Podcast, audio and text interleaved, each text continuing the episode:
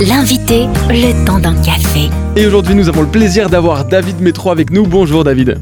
Bonjour Thomas. Vous êtes le rédacteur en chef de Christianisme aujourd'hui et ensemble on va parler de ce numéro de mois d'octobre et bien sûr d'actualité hein, puisque le 25 septembre dernier en Italie, le parti de Giorgia Meloni, Fratelli d'Italia, a remporté les élections législatives avec un slogan Dieu, famille et patrie. On se pose la question ensemble de la tentation du nationalisme chrétien, David Métro.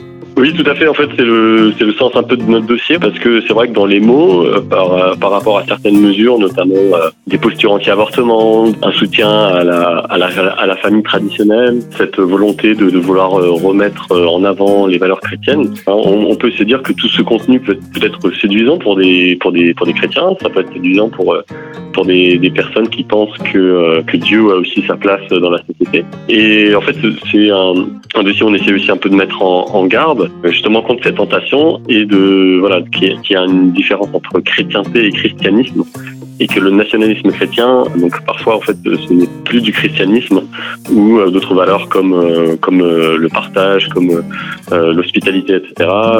Ou, ou, tout simplement les des, des, questions de foi et de salut ne sont plus intégrées. Donc on s'intéresse à des figures comme euh, Giorgia Meloni, mais aussi euh, Jair Bolsonaro, qui est candidat à la présidentielle au Brésil. Et aussi, on parle aussi des élections à venir aux États-Unis avec les midterms.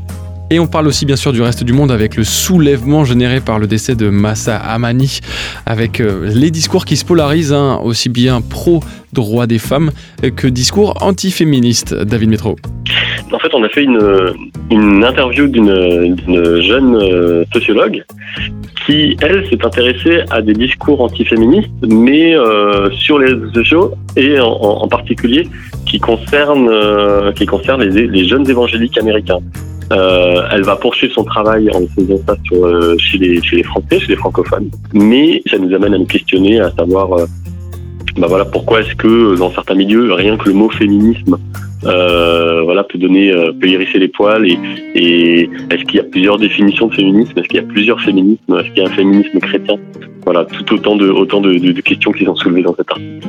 Et pour finir la suggestion du chef parlez-nous d'autres petites pépites qu'on peut trouver dans ce numéro du mois d'octobre bah, c'est encore une interview euh, en fait c'est celle de Vijayesh Lal en fait il est le président de l'Alliance évangélique indienne et en fait, à l'occasion des 75 ans d'indépendance de ce pays, il revient sur la contribution des chrétiens indiens à l'histoire de leur pays. Et en fait, il y a beaucoup de faits étonnants, c'est que voilà que les chrétiens ont participé. Euh, notamment, on oublie que la première euh, ministre de la santé en Inde, euh, donc dans l'indépendance du gouvernement de Nehru en 1947, était une chrétienne.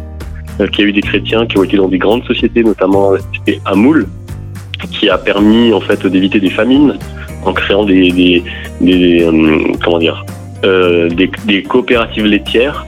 Et encore aujourd'hui la plupart du lait produit en Inde est produit par Amoul. Donc euh, voilà. Donc il y a énormément de contributions qui sont oubliées. Et en fait les, chrétiens indiens euh, disent bah, nous sommes nous sommes fiers d'être indiens mais n'oubliez pas que si nous sommes chrétiens et nous, nous avons le droit d'exprimer de, notre foi dans ce pays. Et pour retrouver tous ces articles et bien plus encore, ça se passe sur christianismeaujourd'hui.info. Merci David Métro.